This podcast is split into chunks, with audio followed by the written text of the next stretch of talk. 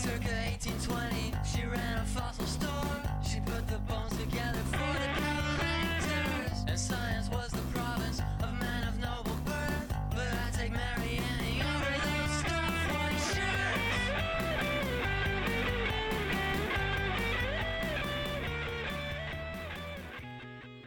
Hey everybody, welcome back to Stem Fatale Pod, your Women in Science History podcast. I'm Dr. Emma Dilemma, and for better or worse, maybe it just depends on your preferences, it's just me again this week, Dr. Emlyn Gremlin, still out there on an island teaching youngins about ecology, but she should be back next episode with an amazing story about another amazing woman in STEM. But for today's podcast, I'm going to do another short story, or medium short maybe, we'll see how it goes. And given the current state of panic regarding COVID-19, aka the new deadly coronavirus, I decided to look for a historical woman in virology. And there were actually tons of historical women in virology, but I got really excited because I found a woman who did early research and imaging on coronaviruses. And so today I'm going to tell you all about June Almeida, who became world-renowned for her abilities to photograph and describe viruses in the 1960s and 70s, such that many of her photographs are still used in textbooks today. So let's get started. June Hart was born in 1930 in Glasgow, Scotland. Her father was a bus driver, and she grew up living in a tenement flat. She attended school until she was 16, when the family could no longer afford to keep her in school. So to make some money, she started working nearby in a hospital as a lab technician. At this lab, she did histopathology, which is where you basically look at tissues under a microscope to diagnose or study a disease. After 5 or so years in this position, she met a Venezuelan artist, Enriquez Almeida. Oh, there's a cat. My kitty just came to say hi that she got scared. So she met Enriquez Almeida, and they married and relocated to Toronto, Canada, where she was lucky because at that time, the Ontario Cancer Institute was hiring an electron microscopy technician. So although she did not have a higher degree, she published a lot and was thus very quickly promoted within the institute because of her unmatched abilities at determining new techniques for imaging viruses. For example, she figured out how to apply negative staining to cells collected from skin lesions. So that's basically you stain the background, fluid, or tissue so that any unstained particles mixed into that will sort of light up in contrast. And she used this negative staining to image multiple viruses, including herpes viruses, pox viruses, and wart viruses, which all are different viruses that cause different types of skin lesions. But at the time, they didn't know what viruses were causing specific skin lesions and if they were different viruses. So this imaging of these viruses was really crucial to their study and detection, since they couldn't use DNA analysis at that time to identify viruses. So they had to describe them based on their appearance and whether or not they look similar or different to other viruses. And so basically, after she figured out how to image viruses, researchers were able to say, hey, this lesion type is typically caused by the varicella virus, and this similar lesion type is caused by the herpes simplex virus, and those two viruses don't look very similar, even though they both cause skin lesions.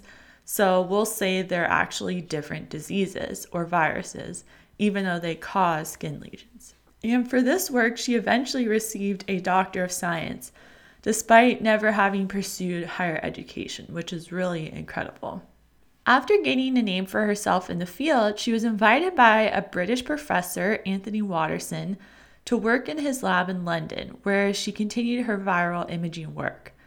There, she and another researcher, David Tyrell, who was the then director of the Common Cold Research Center, pioneered the field of immune electron microscopy. So electron microscopy had been around for quite a while, Electrons have really short wavelengths, so the resolution of electron microscopes is much better than normal light microscopes, thus making it possible to see details of different viral particles, which are really, really tiny, of course. Immune electron microscopy is an electron microscopy technique where antibodies, or the proteins our bodies make that help us fight off diseases, are either already present in a disease culture, like trying to fight off a virus because, say, a patient's immune system has produced a bunch of them, or they're added to a culture so that the viral particles in that culture clump together near the antibodies, thus making them a lot easier to locate and visualize on a slide under electron microscopy. So June and David worked together to culture antibodies and then locate and visualize numerous viruses, including viruses that were difficult to identify or describe previously because they were so hard to culture. Now they could put in a bunch of antibodies that they had raised in the lab and get all of those viruses to clump together so that they could really see what the virus looks like.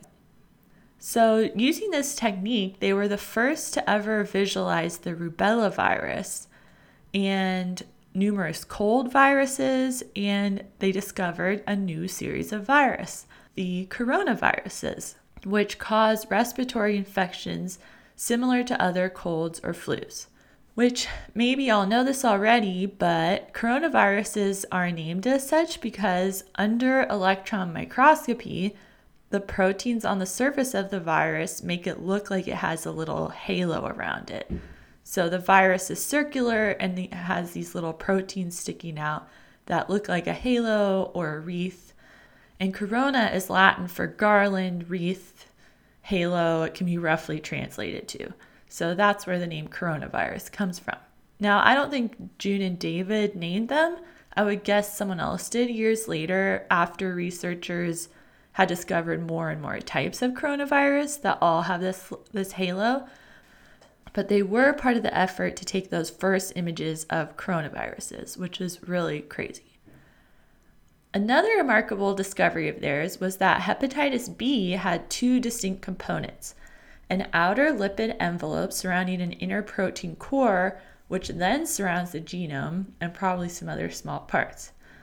But some viruses, or a lot of viruses, just have a protein casing surrounding the genome. So to find that hepatitis B had this lipid membrane and the protein casing was very important for the study of viruses and for later discoveries of how to treat certain viruses.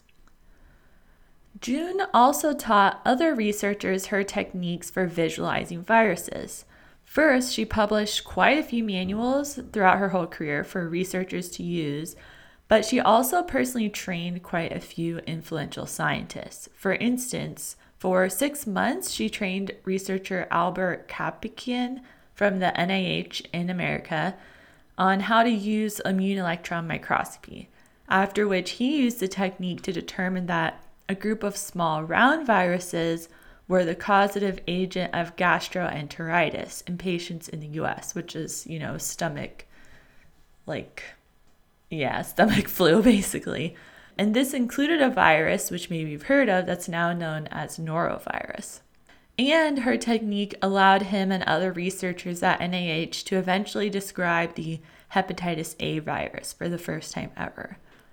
So her techniques in general really allowed the field of viral taxonomy to blossom, and until molecular techniques were well developed, her techniques were necessary for diagnosis and description of viruses. Eventually, she transitioned to working on diagnostic assays and vaccines at the Wellcome laboratory in Britain, and in 1985 she retired and became a yoga teacher. And she got into China restoration and started a small antique business, which is like, wow, what a crazy late in life career transition. But, she earned it. She worked really hard. And I guess it was just time for something different. But she still worked a lot as an advisor to other virologists and was instrumental in helping to publish the first electron micrographs of HIV in the late 1980s. She had remarried actually in 1979 to the virologist Philip Gardner, who some of you may know was the pioneer of fluorescent antibody viral diagnostics, so a real power couple in virology there. And he co-ran the antiques business later with her in their retirement.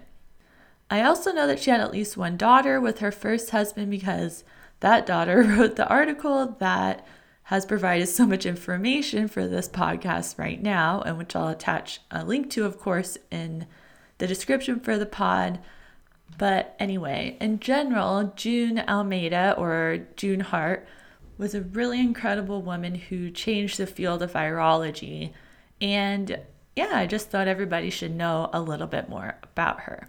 I'll try to add some pictures of her work to our post on Twitter tomorrow, but you can sort of search for them yourself, though some of them are a little difficult to find. But that's our mini episode for the week, or a short story for the week. Like I said, we should hopefully be back to our normal long form episodes next week. And thank you all for listening. We want to thank Caitlin Friesen for art and Artichoke for our theme music. And please share this podcast. Hey, maybe people will be really interested in learning about some of the first researchers on coronaviruses. I don't know, share it widely. And rate, review, subscribe if you have a minute. Thanks. And as usual, go stimulate yourself. Bye.